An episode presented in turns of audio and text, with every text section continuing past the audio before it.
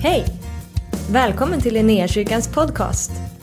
Vi hoppas att det här ordet ska uppmuntra dig, stärka dig i din tro och leda dig in i djupare relation med Jesus. Gud välsigne dig i ditt lyssnande.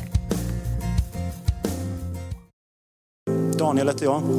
Eh, jag eh, bor här i huset och eh, jobbar, hjälper till som volontär här och har gjort det i sex månader. Jag skulle vilja, ja, jag skulle vilja dela en sak som hände mig för två år sedan ungefär.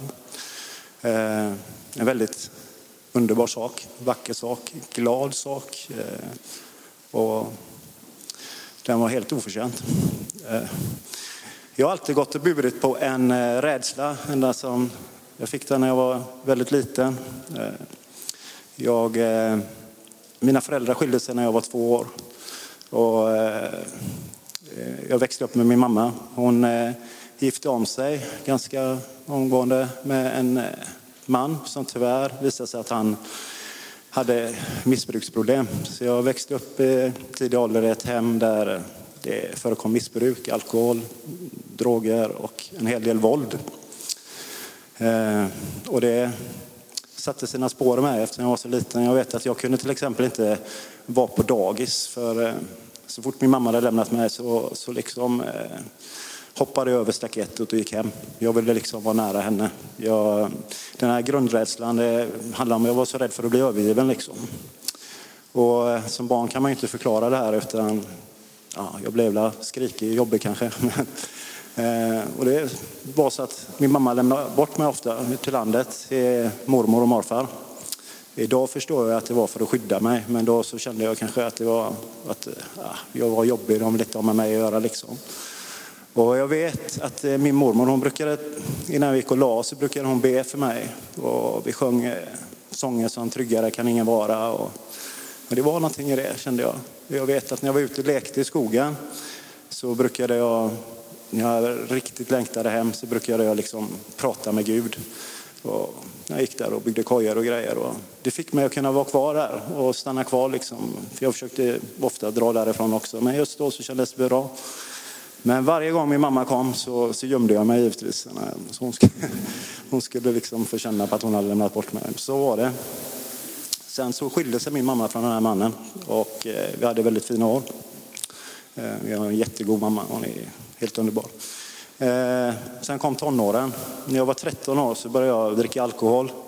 Jag, eh, jag fick ganska fort konsekvenser när jag drack. Liksom. Jag var ganska gränslös. Eh, jag vet när jag var 14 år hade jag redan fått sån här åtalsunderlåtelse, heter det, en påföljd man får eh, av lagen när man, man gör brott, när man inte är straffmyndig. Jag hade blivit dömd för ja, bland annat eh, bilstöld och inbrott och lite senare misshandel. Eh, och det här var ingenting som liksom slutade eller ebbade ut, det här bara eskalerade i mitt liv. Så det blev mer, inte bara alkohol, det blev droger ganska snabbt. I 17 års ålder så höll jag på med väldigt många droger. Eh, kriminaliteten ökade också i mitt liv. Det, det blev mer och mer mörker. Eh, jag vet i 24-årsåldern började jag med heroin. Jag höll på mycket med steroider. Och, eh, ja, det var mycket, mycket våld och mycket droger. Eh, men så hände något väldigt positivt med när jag, när jag fyllde 31. Något som var helt oväntat. Jag, jag trodde inte det var möjligt i och med att eh, all den skiten som jag hade stoppat i mig. Och, men jag, skulle, jag, jag, fick reda på att jag skulle bli pappa i alla fall med den kvinnan jag levde med. Och då kände jag att nu, nu innan så har jag inte känt att jag ville sluta utan jag, jag var så bedövad och jag gillade den bedövelsen. Det liksom, gick att hålla på med de grejerna jag gjorde. Eh, men då, då ville jag vända om från det där livet. Och så jag vet att vi beslutade att vi skulle lämna Göteborg. Vi rymde till andra sidan jordklotet. Eh, hans mamma var från Thailand så vi åkte dit, byggde hus, bodde där. Men inte ens den kärleken som jag fick eh, av min familj och, och som jag hade till dem, den, den där rastlösheten, den där oron, den var i mig hela tiden. Så jag började göra samma saker där nere som jag, som jag alltid har gjort. Jag, jag hade ingen chans. Eh, jag var tvungen att åka hem. Det hände saker där nere som inte var bra och det är väldigt långa straff där nere för det jag höll på med. Så jag flyttade hem igen och det bara fortsatte med droger och eh, jag försökte verkligen sluta. Varje gång jag åkte in så sökte jag mig till behandlingsanstalter. Jag gjorde de här KBT-programmen, Våga välja och Prism och allt vad de heter. Och jag hade en önskan om att sluta ta droger. Det hade jag hela tiden för min sons skull. Eh, kanske inte för min egen just då. Eh, det slutade alltid på samma sätt. Det var liksom som att bara flyttade runt alla grejer. Liksom. Jag gjorde samma sak varje gång jag var ren. Och så, jag trodde jag gjorde något annat, men det slutade alltid på samma sätt. Att det bara blev tomhet. Och jag var tvungen att fylla den tomheten med, med droger, tyckte jag och trodde. Jag var på behandlingshem. Jag, eh, jag åkte eh, till Holland, betalade en massa pengar, 50 000 för Ibogainbehandlingar. så här quick fix. Jag tänkte, någonting måste jag göra, det måste ju funka liksom. Jag måste sluta liksom det här är inte bra för min familj eller min son. Eh, det funkar inte. Jag var till och med nere i, i Thailand på ett sånt här buddhistkloster och gjorde den här beryktade spybehandlingen där man dricker någon eh, sörja och sitter på rad och spyr i fem dagar tillsammans med andra. Helt sjukt. Sen var jag kvar där ett tag men när jag kom hem så var det samma visa igen. Och eh, i slutet, ja, när jag, nu innan jag åkte iväg på behandling så var jag så trasig. Jag... Eh, jag Okej, okay. ja, det var mycket bättre. Det var rätt häftigt. Så. Jag, eh, ja, jag var helt slut. Jag, eh, jag orkade inte av egen kraft resa mig igen utan eh, jag ville bara dö. Jag ville bara dö. Jag vet att jag bodde i en, eller hyrde ett rum i en lägenhet i Biskopsgården. Jag vaknade en morgon där och kände bara, nej nu, nu, nu jag pallar inte mer. Jag, jag, jag tar livet av mig. Jag orkar inte. Och, eh, men så tänkte jag, jag knäppte mina händer den dagen och så bad jag. Och det har jag inte gjort på jättelänge. Jag bad till Gud att, gode Gud, Hjälp mig, liksom. rädda mig från det där. Jag dör hellre i strid för ditt namns skull än att dö på det här sättet. Liksom. Och jag kan förstå om du inte vill hjälpa mig, men gör det för Noels skull så han slipper att leva med den skammen att hans pappa dog som en narkoman. Eh, ja, jag tror kanske två veckor senare så kom det in jag var och jobbade lite för mina syskon. De hade lite koll på mig för de såg att eh, ja, det är inte mycket med Daniel kvar här nu så vi får ha lite koll på honom i alla fall. Så jag fick vara där och bygga lite mm, på deras kontor och sånt, måla om och snickra och sånt. Så då kom det in en, en man där som hade han, han, kände mitt namn också. Han kände igen mig i namnet. Han sa att Daniel, jag pratade lite med dina syskon här och de berättade lite om dig och det du, ja, Ja. Så sa han även att jag har ju sökt dig liksom eh, innan för jag hade företag ett tag och, och hade massa leasingbilar så han hade, skulle driva in dem men jag hade ju lämnat tillbaka dem så det var inte därför han var den här gången utan han hade blivit vän med mina bröder där. Eh, han berättade om ett behandlingshem, ett kristet behandlingshem som eh, ja, låg i Norge, fanns i 33 länder. Man behövde liksom inte ha någon ansvarsförbindelse. Eh, ja, man kunde komma ganska, det var ingen väntetid så heller, man kunde komma med en gång om behovet var där och det var det ju verkligen. Så jag sa ingenting till han då, men jag la namnet, eh, minnet, namnet på minne vad det hette. Så jag ringde upp dem och de kom ner till Göteborg och intervjuade mig så tog det en vecka till så var jag på behandlingshemmet då. Och, eh, det, var, det var en fruktansvärt tuff tid i början. Eh, jag ville dra varje dag. Jag ville bara åka därifrån. Men, men någonting höll mig kvar liksom. Och jag fattade att det här är sista chansen. Mitt hjärta var desperat också. Jag har provat allt. Liksom. Ja, nej, jag får vara kvar och bara vinna lite tid i alla fall. Och, eh, jag vet att de människorna som var där, eh, när jag började vakna till när den värsta kidnappningen hade släppt så, så började jag liksom se dem i ögonen och börja förstå vad de gjorde där. De var själva missbrukare, många utav dem. Och många av dem hade lagt många år där som volontärer och jobbat frivilligt utan betalning. De hade allt de behövde, men eh, de fick inga pengar in på något konto. Och så. Och eh, jag började förstå att de här, de här har ju verkligen förändrats, de här människorna. Jag såg någonting i deras ögon, jag hörde deras berättelser också, att eh, det stämmer ju, det är inget fejk, det, det, det har hänt om någonting. Och, och jag, jag, blev, jag blev rörd av det här. Och jag tänkte jag tar rygg på de här. Och jag började lyssna på vad de sa. Jag kommer ihåg att de, ja, någonting som de upprepade som jag kommer ihåg i början hela tiden, det var att be och ni ska få. Sök och ni ska finna. Knacka på och dörren ska öppnas. Men, men var vaken när han kommer, sa de.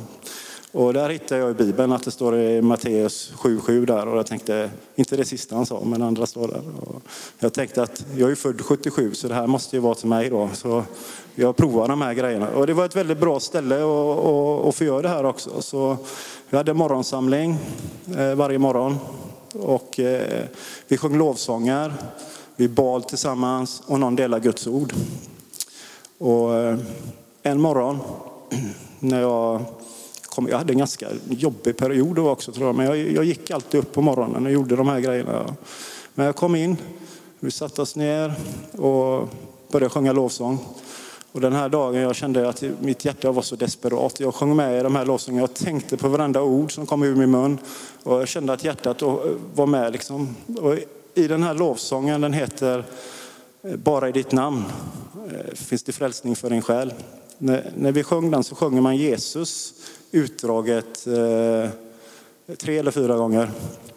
Men eh, när jag satt där och blundade och sjöng Jesus så hör jag och ser en inre bild hur, hur, hur våra röster går ihop och skjuter igenom taket så. Och jag hör hur rösterna träffar och blir en.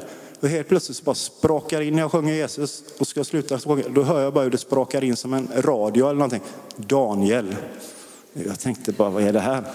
Nej, det här, det här stämmer inte. Jag började i min skalle, jag skulle ha, ja, ja, men de träffar varandra där och det liksom blir någon resonans. Och så sjöng vi Jesus igen. Så hör jag igen hur du bara språkar in Daniel. Jag tänkte, det är ju någon som ropar här. Det är någon som ropar på mig. Så det var en annan kille som var från Kroatien, han hette också Daniel. Han hade varit där och hjälpt till i tio år och tänkte det, det är han, det är han, det är till han då, för han hör ju också det tänkte jag i mitt huvud. Och, eh, men så sjöng jag Jesus en tredje gång och jag hör hur det kommer igen. Daniel. Jag har aldrig hört mitt namn uttalas med sån faderlig kärlek. Med, det var så, hela namnet var så fullt. Jag har aldrig hört mitt namn uttalas. Det var djup, bredd, höjd, allting. Det bara gick rätt in i mitt hjärta. Jag börjar till och med skaka nu. Eh, och, och, det bara gick i sönder. Det började rinna tårar. Jag började skaka. Jag var tvungen att resa mig upp och gå ut på toaletten. Jag hade med mig ett block, för jag brukar anteckna typ eh, om det var något som, som talade till mig under eh, den här predikan de hade på morgonen. Så gick jag och tänkte på det under dagen. Och, och eh, jag gick in på toaletten och grät och rita.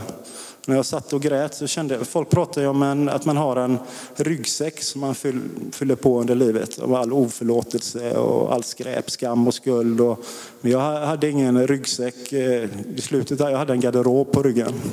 Alltså mina knän var böjda, ryggen var böjd. Var, det var helt katastrof. Och eh, jag kände när jag satt där och grät hur den här garderoben bara försvann. Jag kände mig så älskad. Och jag kände framför allt att den här rädslan som jag har använt för att missbruka på så mycket, att vara övergiven, den fanns inte där mer. Sen så tittade jag på vad det var jag hade ritat. Jag hade ritat en rund ring med ett kors i. Och på andra sidan korset så öppnade upp sig något nytt. Det blev volym. Liksom. Det blev något evigt. Och jag förstod utan, jag kan inte sätta ord på det då, men jag förstod att okej, okay, jag, har, jag har liksom ropat på Gud och han har hört mitt rop. Liksom. Han kom till mig och kallar mig vid namn. Så jag kan liksom böja mig för korset och kan gå igenom där, ut på andra sidan in i Guds vila. Och jag kan säga så här, efter det så har jag har känt mig så älskad och visst livet är tungt och det händer saker. Och, men, men eh, det är så underbart. Jag vet att jag är, är räddad. Jag, jag är fri. Jag, jag är inte fastlåst och kedjad längre utan jag är verkligt fri. Och det är underbart och det var det jag ville dela med er. Tack så jättemycket. Tack för att du har varit med oss. Hoppas du känner dig inspirerad av Guds ord och har fått nya perspektiv. Hör gärna av dig till oss och berätta om Gud har rört vid dig på något sätt. Vi är så glada att få höra vittnesbörd om vad Gud gör. Du kan mejla oss på adressen info och dit kan du även mejla om du har ett böneämne som du önskar att vi ber för. Eller om du har tagit emot Jesus och inte har någon bibel så vill vi mer än gärna skicka en bibel till dig. Skicka ett mejl med ditt namn och dina adressuppgifter till info.linneahuset.se så ser vi till att du får en. Om du vill ge en gåva till Linnéakyrkans arbete för att nå fler människor med evangelium så kan du swisha till 123 520 0993. Du kan också besöka oss på linneakyrkan.se för att få mer information. Välkommen tillbaka att lyssna snart igen.